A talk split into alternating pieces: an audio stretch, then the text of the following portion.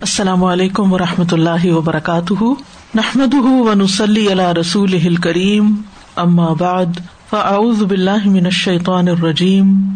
بسم اللہ الرحمٰن الرحیم۔ ربش رحلی صدری ویسر علی عمری وحل العقدم السانی یفق قولی۔ سورت الانام آیت نمبر سیونٹی ون۔ ارشاد باری تعالیٰ ہے۔ قل ما لا ينفعنا، ما لا ينفعنا ولا يضرنا، ونرد على ونرد على اعقابنا بعد اذ هدانا الله.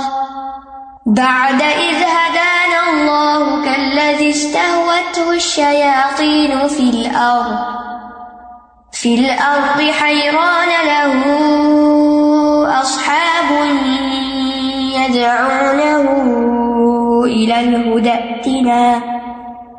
قل ان هدى الله هو الهدى. وأمرنا لنسلم لرب العالمين.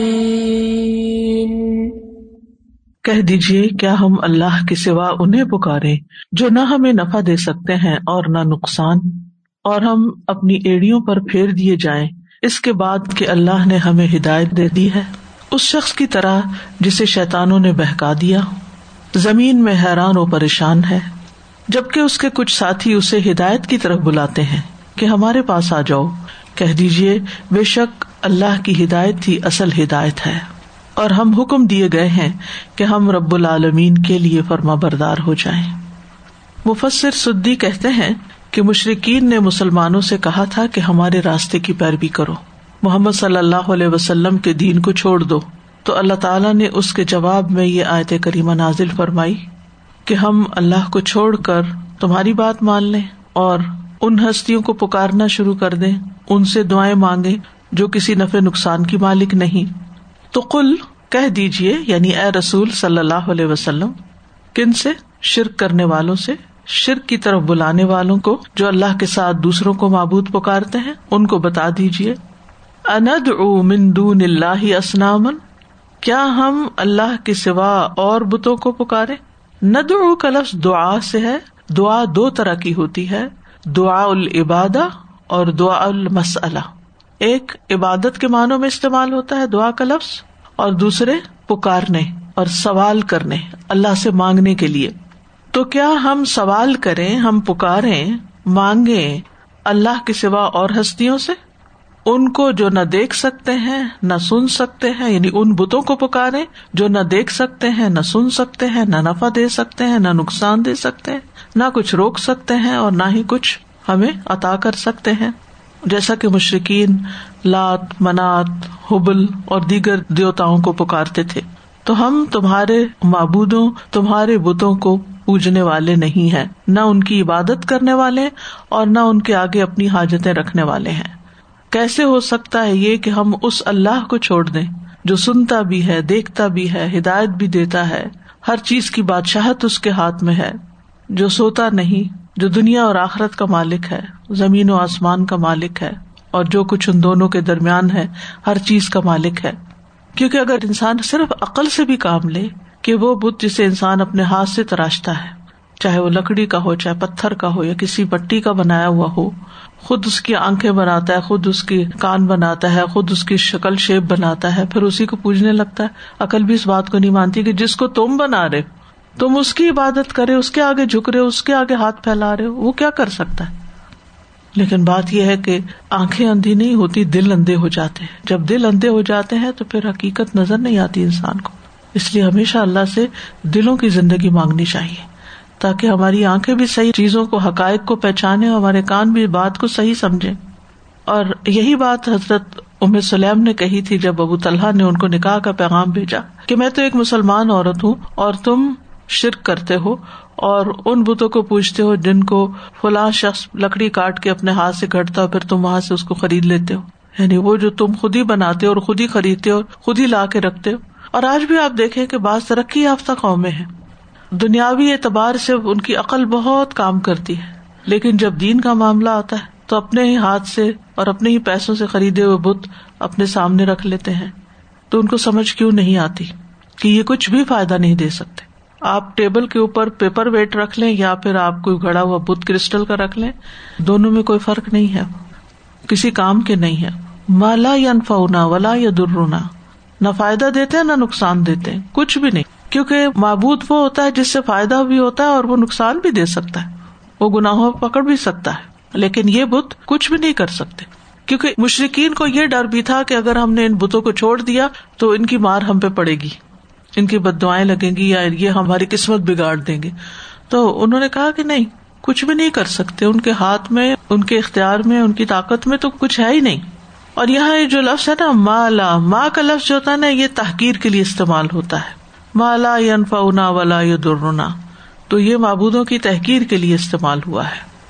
اور کسی کو کیا نفع نقصان دیں گے؟ سورت الفرقان میں آتا ہے، لا یملکون لانفسہم درن ولا نفع کہ وہ تو اپنی جان کے لیے بھی کسی نفع نقصان کا کچھ اختیار نہیں رکھتے۔ جس کے ہاتھ میں اپنا نفع نقصان نہ ہو، وہ کسی کا نفع نقصان کیا کرے گا؟ تو نفے میں ہر وہ چیز جو فائدہ دیتی ہے، خیر کی ہوتی ہے۔ اور یدرنا کا لفظ درر سے ہے دعد را را سے، بدحالی۔ چاہے اس کا تعلق انسان کے نفس سے ہو، جیسے صحت کے معاملات ہیں، یا پھر علم اور حکمت کی کمی ہو، یا پھر مال و اسباب کے اندر کوئی مشکل ہو، ان سب چیزوں میں ضرر پہنچتا ہے۔ تو بنیادی بات جو یہاں کی گئی ہے وہ یہ کہ اللہ کسی کا محتاج نہیں ہوتا کسی بھی چیز میں۔ معبود اصل میں وہ ہستی ہوتی ہے جو دوسروں کو فائدہ دیتی ہے اور اس کو خود فائدہ نہیں چاہیے ہوتا، کوئی اس کو فائدہ نہیں پہنچاتا۔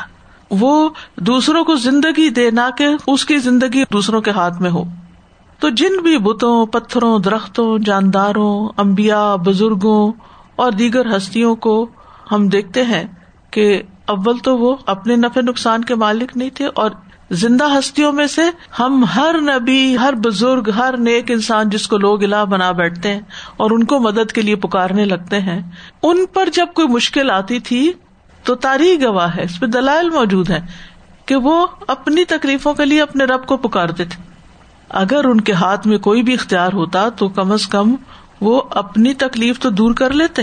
لیکن وہ تو اس کے لیے بھی اللہ کے محتاج تھے اور اللہ ہی کو پکارتے تھے۔ تو اگر یہ حقیقی معبود ہوتے تو پھر واقعی کچھ کرتے۔ لیکن ہم دیکھتے ہیں کہ وہ بت جو تھے وہ مسلمانوں کو کسی قسم کا کوئی نقصان نہ دے سکے، بلکہ اینڈ آف دا ڈے مسلمان کامیاب ہی ہوئے۔ کیونکہ ان مسلمانوں نے ان کی عبادت کرنا چھوڑ دی تھی۔ تو وہ جو ان کا وہم تھا کہ شاید ان کی وجہ سے پھر ہم پہ کوئی ببال نہ آ جائے، تو ایسا کچھ بھی نہیں ہوا۔ تو یاد رکھیے غیر اللہ کوئی بھی ہو۔ غیر اللہ کا مطلب کہ اللہ کے سوا کوئی بھی ہو۔ کوئی بھی۔ وہ کسی کے نفع نقصان کا مالک نہیں ہے۔ اس کو مالک سمجھنا بھی نہیں چاہیے کیونکہ ایسا کرنا ظلم ہے۔ اور اگر کوئی ایسا کرتا ہے تو دراصل اپنی جان پہ ظلم کرتا ہے۔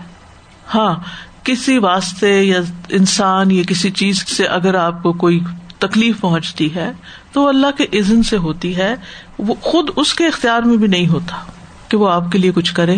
اگر کوئی انسان آپ کو فائدہ پہنچاتا ہے کسی مادی ذریعے سے، ظاہری اسباب کے تحت، کیونکہ اسباب کی دنیا تو اللہ نے بنائی، تو وہ بھی جب ہی فائدہ پہنچا سکتا ہے جب اللہ چاہتا ہے۔ ورنہ بعض اوقات ہمارے دل میں کتنی خواہش ہوتی ہے، کسی کے لیے کچھ کرنے کے ہم کر نہیں پاتے۔ اللہ کا عزن ہوتا ہے تو پھر ہی ہوتا ہے۔ تو یہ چیز انسان کو بے نیاز کر دیتی ہے۔ اور دوسروں سے شکوے شکایت بھی ختم کر دیتی ہے اس نے میرے لیے کچھ نہیں کیا، اس نے میرے لیے۔ اسے توفیق نہیں دی اللہ نے۔ اللہ کا عزن نہیں تھا کہ اس ذریعے سے آپ کو کوئی خیر پہنچے۔ ڈاکٹر اگر آپ کا علاج کرتا ہے تو ضروری نہیں کہ وہاں سے شفا ہو۔ شفا تو اللہ نے دینی ہے۔ اسی طرح کوئی بھی انسان ہو، جس کسی سے بھی ہم کسی خیر کی، کسی فائدے کی توقع لگا بیٹھتے ہیں، وہ بھی جب بھی فائدہ پہنچا سکتا ہے جب اللہ کا عزن ہوتا ہے۔ تو انسان کو اپنی توحید کو اور اپنے دین اور ایمان کو بار بار خالص کرتے رہنا چاہیے۔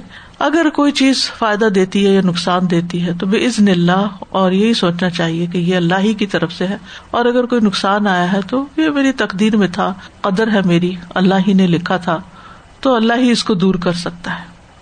پھر آیت میں ہے و نورد اللہ آقا بنا باد از اللہ اور ہم تو اپنی ایڑیوں پہ الٹے پھیر دیے جائیں گے۔ اس کے بعد کہ اللہ نے ہمیں ہدایت دی۔ یعنی تم ہمیں شرک کی دعوت دے رہے ہو، غیر اللہ کو پوجنے، پکارنے کی دعوت دے رہے ہو۔ اگر ہم تمہاری بات مان لیں، تو اس کا مطلب ہے کہ ہم اپنی ایڑیوں پر جدھر سے آئے تھے، واپس ادھر ہی پلٹ گئے۔ یعنی گمراہی کی طرف ہی چلے گئے۔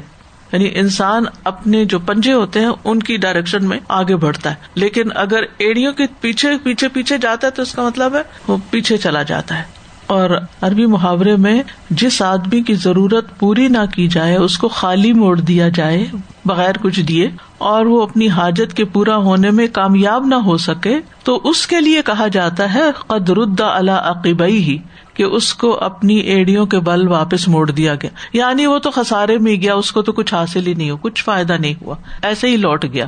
تو مطلب یہ ہے کہ اللہ تعالی کی طرف سے ہمیں جو ہدایت ملی ہے، اگر ہم آپ کی بات مان لیں تو پھر ہم تو گمراہی کی طرف واپس پلٹ جائیں گے۔ رشت اور ہدایت کا راستہ چھوڑ کر گمراہ ہو جائیں گے۔ نعمتوں بھری جنت کا راستہ چھوڑ کر واپس گمراہی کے گڑے میں اور جہنم کے گڑے میں جا گریں گے۔ تو جس شخص کو اللہ تعالیٰ روشنی عطا کر دیتا ہے، وہ کبھی بھی اس پر راضی نہیں ہوتا۔ وہ ایسا طریقہ اختیار نہیں کرتا۔ چاہے اسے کوئی بتوں کی عبادت کی دعوت دے یا ادر وائز دین کا راستہ چھوڑ کر گمراہی کا راستہ اختیار کرنے کی دعوت دے۔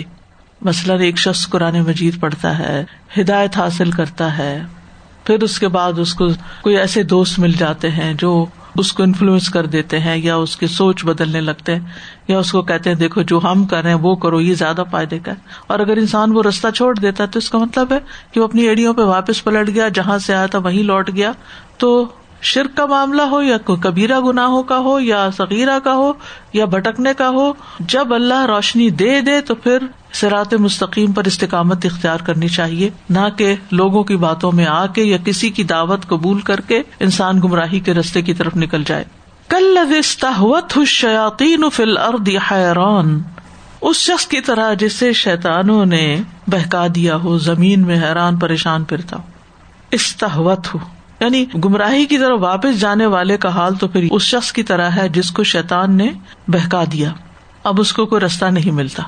یہ جو لفظ ہے استحوت ہو۔ تو جیسے آپ جانتے کہ اس کا روٹ ہا، واؤ، یا ہے۔ اور پہلے بھی میں بتا چکی ہوں کہ ہوا یا ہوا کا مانا ہوتا ہے بلندی سے نیچے گرنا۔ تو مطلب یہ ہے کہ اگر کوئی شخص شیتانوں کی بات مان لیتا ہے، تو شیتان تو اس کو بلندی سے یعنی اوپر سے نیچے گرا دیں گے۔ جیسے آتا ہے نا سورت الحج میں ومئی یشرق بلّہ فقا ان خر من السمائی جو اللہ کے ساتھ شرک کرتا ہے، وہ ایسا ہے جیسا آسمانوں سے گر پڑا اوپر سے گرا دیا گیا اور اس میں کوئی شک نہیں کہ جب انسان کسی تاریخ گڑھے میں جا کے گرتا ہے، تو پھر چوٹ تو اپنی جگہ ہوتی ہے، لیکن انتہائی حیران، پریشان اور کمزور، ناتوان، غم زدہ، آفت زدہ ہو جاتا ہے۔ تو جو ہدایت چھوڑ کر گمراہی کو اختیار کرے، وہ ایسا ہی ہے جیسے بلندی سے نیچے کسی گڑھے میں جا گرے۔ اسی طرح ہوا کا ایک مان ہوتا ہے خواہش کی پیروی کرنا۔ تو مراد کیا ہوا؟ کہ اس نے ہدایت کا رستہ چھوڑ کر خواہش کی پیروی کا رستہ اختیار کیا اور اصل رستے سے بھٹک گیا اور جو ایسا انسان ہوتا ہے، وہ حیرت اور پریشانی کی انتہا کو جا پہنچتا ہے۔ پھر اس کو پھر کچھ سمجھ نہیں آتا کہ مجھے کیا کرنا ہے۔ کنفیوژن کا شکار ہو جاتا ہے۔ اور تیسرا سیدھا سیدھا مانا ہے کہ شیتان اس کو دیوانہ کر دیتا ہے۔ اس کی عقل کو لے اڑتا ہے، اس کو پھسلا دیتا ہے۔ استا ہوا عربی میں کہا جاتا تھا استاحوت شیاتی یعنی شیتان نے اس پر جادو کر دیا۔ ان کا عقیدہ یہ تھا کہ جنوں کے جادوگر ہوتے ہیں اور ان کو سوالی بھی کہا جاتا ہے۔ اور یہ کہا جاتا ہے کہ وہ انسانوں پہ اثر انداز ہوں تو وہ انسانوں کو دیوانہ کر دیتے ہیں۔ کیونکہ جب وہ جن چاہتے کہ انسان ان کے کنٹرول میں آ جائے، تو پھر وہ بہکی بہکی باتیں کرتے ہیں۔ یعنی جس کو جن پوزیس کر لیتا ہے، تو پھر اس کا حال کیا ہوتا ہے؟ ہو سکتا ہے اگر آپ میں سے کسی کو ایسا کوئی ایکسپیرئنس ہوا ہو کسی کو دیکھنے کا۔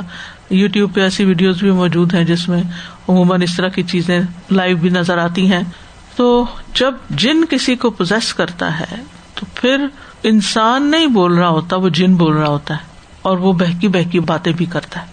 یعنی آپ اس سے کوئی بات کریں گے، کبھی وہاں سے گا، کبھی کچھ کرے گا، کبھی وہ آگے سے ڈٹائی کی باتیں کرے گا۔ تو یہ ہے اس فیل کا مطلب استاحت الشیاتین یعنی شیتانوں نے اس کو اپنی گرفت میں لے لیا، اس کے اوپر آوی ہو گئے اور اس کو بہکا دیا۔ اور وہ زمین میں حیران ہے۔ حیران کا لفظ حیرت سے ہے۔ کسی کام میں تردد کرنا، اس طرح کہ اس کو اس سے نکلنے کا کوئی راستہ نہ ملے۔ اب کدھر جاؤں، ادھر جاؤں ادھر جاؤں۔ بعض لوگ الہدا میں آتے ہیں تو ان کو واپسی کا راستہ نہیں بولتا وہ کبھی ادھر کو جاتے ہیں، کبھی ادھر کو کہتے کہ ایگزٹ کدھر ہے۔ اوپر تو نہیں دیکھتے کہ ایگزٹ کہاں لکھا ہوا، لیکن وہ کہتے ہیں بھول بھلائیوں کا شکار ہو جاتے ہیں ہم یہاں آ کے۔ تو ہر انسان کے ساتھ ایسا ہوتا ہے کہ کبھی وہ ایسی ان نون جگہوں پر جا نکلتا ہے جہاں اسے سمجھ نہیں آتی کہ رائٹ ٹرن لینا ہے یا لیفٹ ٹرن لینا ہے۔ کبھی آپ نے دیکھا ہوگا کہ اگر آپ نے اپنا جی پی ایس آن نہیں کیا ہوا تو پھر اگر اندازے سے کہیں جا رہے ہوں، صحیح گائڈ لائن آپ کے پاس نہ ہو تو آپ جگہ جگہ رک کے دیکھتے ہیں اچھا یہاں مڑنا تھا یا ادھر رائٹ مڑنا تھا یا لیفٹ میرے خیال ہے ادھر جانا ہے، میرے خیال ادھر جانا ہے۔ اور خوب بھٹکتے ہیں۔ تو یہی حال ان شیتانوں کا ہے کہ انہوں نے عقل مار دی ہے ان کی۔ اور یہاں مراد یہ ہے کہ شیتان انسان کا چونکہ دشمن ہے، تو شیتان انسان پہ جب حاوی ہوتا ہے تو پھر اس کو بہکا دیتا ہے۔ یعنی یہاں ایمان لا کر کفر کی طرف لوٹنے والے، ہدایت پا کر گمراہی کی طرف جانے والوں کی حالت بیان کی گئی ہے۔ ان کی مثال بیان کی گئی ہے۔ مطلب یہ ہے کہ اللہ کی ہدایت کا جو رستہ ہمیں مل گیا ہے اس کے بعد اگر ہم تمہارے کہنے پہ چلے جیسے شروع میں نے بتایا تھا کہ مشکین مسلمانوں کو دعوت دیتے تھے، خود نبی صلی اللہ علیہ وسلم کو بھی دیتے تھے کہ آپ ہمارے بتوں پہ ہاتھ رکھ دیں۔ تو پھر یہ ہے کہ اگر ہم ایسا کر لیں، تو پھر ہمارا حال بھی اس شخص کی طرح ہو جائے گا جو شیطان کی پوزیشن میں ہو اور وہ لوگ جو ایمان لا کے مرتد ہو جاتے ہیں ان کا بھی دماغ پلٹ جاتا ہے، الٹ جاتا ہے اور ایک جنون سا ان کے اوپر آ جاتا ہے اور بعض اوقات بہت اگریسو ہو جاتے ہیں، ان کے پاس دلیل کوئی نہیں ہوتی، صرف ایک غیر و غزب ہی ہوتا ہے تو صاف پتہ چلتا ہے کہ شیطان ان کے اوپر مسلط ہے، عقل سے کام نہیں لے رہے۔ لہو اصحاب ادون الہدا اتنا۔ اس کے کچھ ساتھی ہیں جو اسے دعوت دیتے ہیں کہ ہدایت کی طرف آ جاؤ، ہماری طرف آ جاؤ یعنی ہمارے ساتھ آ جاؤ۔ عموماً یہ ہوتا ہے نا کہ انسان جب کوئی دین اختیار کرتا ہے تو بعض اوقات اپنے دوستوں کے ساتھ مل کر کوئی کام کر رہا ہوتا ہے۔ مثلاً ایک بیچ میں جو لوگ اکٹھے پڑھ رہے ہوتے ہیں، پھر اکٹھے کوئی کام کر رہے ہوتے ہیں اچھا نیکی کا، کوئی دین کا، ہدایت کا۔ پھر آہستہ آہستہ دیکھتے ہیں کہ کوئی ایک ساتھی سلپ ہوتے ہوتے پیچھے چلا گیا ہے۔ تو پھر چونکہ دوست ہوتے ہیں ماضی کے، تو ان کو بلاتے ہیں، آؤ تم واپس آؤ، کیا کر رہے ہو؟ اس رستے پہ چلو۔ تو لہو اصاب یدون الہدا اس کے دوست اس کو ہدایت کی طرف بلاتے یعنی جو جنوں یا شیتانوں سے پوزیس ہو چکا ہے، جو ہدایت سے دور جا چکا ہے، وہ اس کو ہدایت کی طرف دعوت دیتے ہیں۔ یعنی اپنے حیران اور سرگرداں دوست کو جو بھٹک رہا ہو اس دنیا میں، تو پھر کیا ہوتا ہے؟ وہ ساتھی اپنے رستے پہ چل رہے ہوتے ہیں۔ جب وہ دیکھتے ہیں کہ ان کا ساتھی بچھڑ کر بھٹک رہا ہے، تو اس کو بھی کہتے ہیں، آؤ واپس ہمارے ساتھ آ جاؤ۔ لیکن پھر کیا ہوتا ہے؟ پھر بعض اوقات انسان پلٹ آتا ہے اور بعض اوقات نہیں بھی پلٹتا۔ یہ بات چند مخصوص لوگوں کے بارے میں نہیں ہے کہ صرف اہل مکہ کے لیے یہ بات تھی، مکی صورت ہے، مکے کے مسلمانوں کے لیے تھی کہ ان کے جو ماضی کے دوست تھے، دور جاہلیت کے، وہ ان کو اپنی طرف دعوت دیتے تھے، یہ ان کو ہدایت کی طرف بلاتے تھے۔ ان کے لیے تو ہے ہی، اسی کانٹیکس میں اتری۔ لیکن یہ آیت ہر دور کے لیے اور ہر انسان کے لیے اول تو یہ کہ جب انسان کو اللہ تعالیٰ دین کا رستہ دکھائے تو اس کو محتاط رہنا چاہیے کہ شیطان کسی وقت بھٹکائے نہیں۔ رب بنا لا تجھے قلو بنا باد تنا کیونکہ اس میں بھی خطرہ ہوتا ہے کہ انسان ایک دفعہ مکمل ہدایت کی طرف آ جائے اور پھر کوئی چیز اس کو پلٹا دے، بھٹکا دے۔ کیونکہ شیطان ہر وقت اس کی تاک میں لگا رہتا ہے۔ سنن نسائی کی ایک روایت ہے، رسول اللہ صلی اللہ علیہ وسلم نے فرمایا، بے شک آدم کے بیٹے کو گمراہ کرنے کے لیے شیطان اس کے مختلف راستوں میں گھات لگا کر بیٹھ گیا۔ بس وہ اس کے اسلام کے راستے پر بیٹھ کر مسلمان ہونے والے کو کہتا ہے، تم اسلام قبول کر رہے ہو اور اپنے باپ دادا کے دین کو چھوڑ رہے ہو، لیکن یہ شخص ابن آدم اس کی بات نہیں مانتا اور اسلام قبول کر لیتا ہے۔ پھر وہ اس کی ہجرت کے رستے پہ بیٹھ جاتا ہے اور کہتا ہے، اب تم ہجرت بھی کرو گے، اپنے زمین و آسمان یعنی اپنے علاقے کو چھوڑ دو گے۔ اور بے شک مہاجر کی مثال تو اس گھوڑے کی طرح ہے جس کی رسی بندی ہو، لیکن وہ اس کی نافرمانی کرتا ہے۔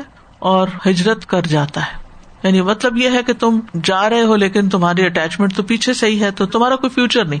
جو گھوڑا رسی سے بندھا ہوا ہو بھاگ نہیں سکتا نا، کچھ کر نہیں سکتا۔ پھر اس کے جہاد کے رستے پہ بیٹھ جاتا ہے اور کہتا ہے کیا تو جہاد کرنے جا رہا ہے دیکھ لو، یہ تو نفس اور مال کے بارے میں مشقت میں پڑنا ہے۔ جب تم لڑو گے اور تمہیں قتل کر دیا جائے گا، تو تیری بیوی سے کوئی اور نکاح کر لے گا اور تیرا مال وارسوں میں تقسیم کر دیا جائے گا۔ لیکن وہ شیطان کی بات نہیں مانتا اور جہاد کے لیے نکل جاتا ہے۔ پھر رسول اللہ صلی اللہ علیہ وسلم نے فرمایا، جس نے شیطان کے ساتھ ایسا کیا یعنی شیطان کی بات کہیں نہیں مانی، تو اللہ عزا وجاللہ پر حق ہے کہ وہ اسے جنت میں داخل کرے۔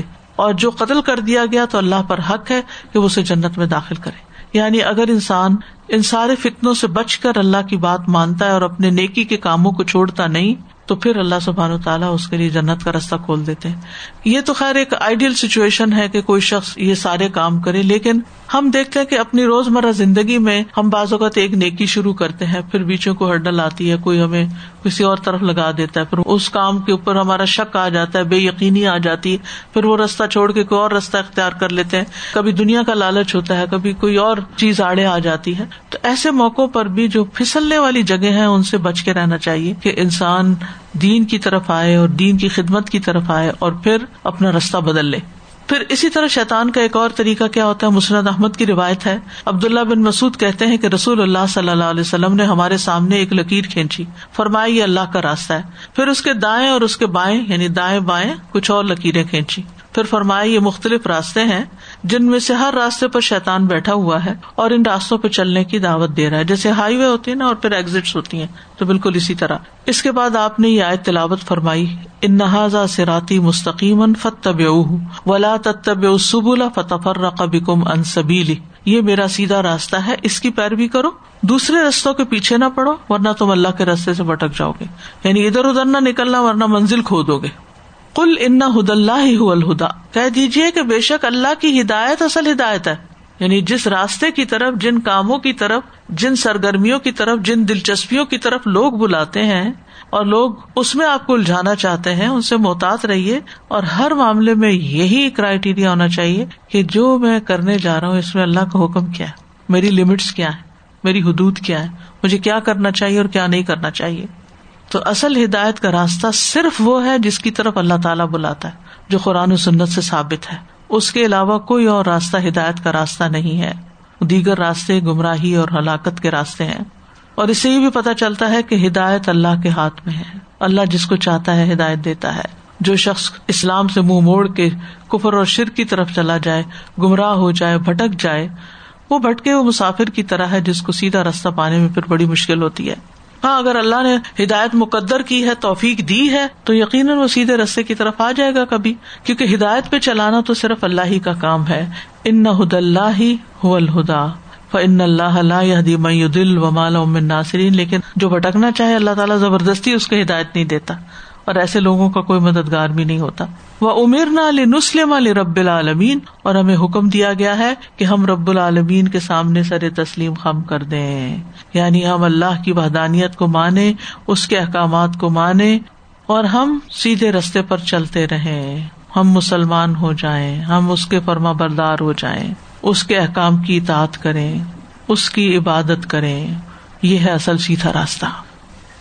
السلام علیکم استاد جی۔ آپ نے بتایا تھا نا کہ جیسے پزیس کر لیتا ہے جن کسی کے اندر آ جاتا ہے تو یہ ایسا ہے کہ اتفاق ہوا۔ رمضان میں نا میرا بیٹا اعتکاف کر رہا تھا۔ مسجد میں تو وہاں پہ کوئی صاحب اپنے بیٹے کو لے کر آئے اور وہ چھوٹا بچہ لیکن مرد کی آواز آ رہی تھی بہت اور الٹی سیدھے باتیں جیسے بہت کر رہا تھا، وہ لوگ بہت پریشان تھے۔ تو پھر انہوں نے وہاں پہ ہیں ایک عرب سے آئے ہوئے جو امام رہے جو بھی ہے مجھے نہیں پتا، شیخ صاحب نا، وہ اتارتے ہیں ایسے جن وغیرہ نا۔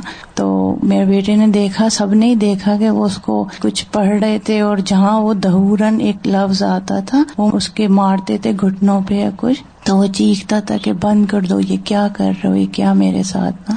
تو پھر اس کے بعد وہ جو بچہ تھا، اس میں انہوں نے جیسے جو بھی کیا تو باقاعدہ اس کی آواز ڈفرینٹ ہوتی ہوئی محسوس ہوئی بچے کی نکلتے ہوئے۔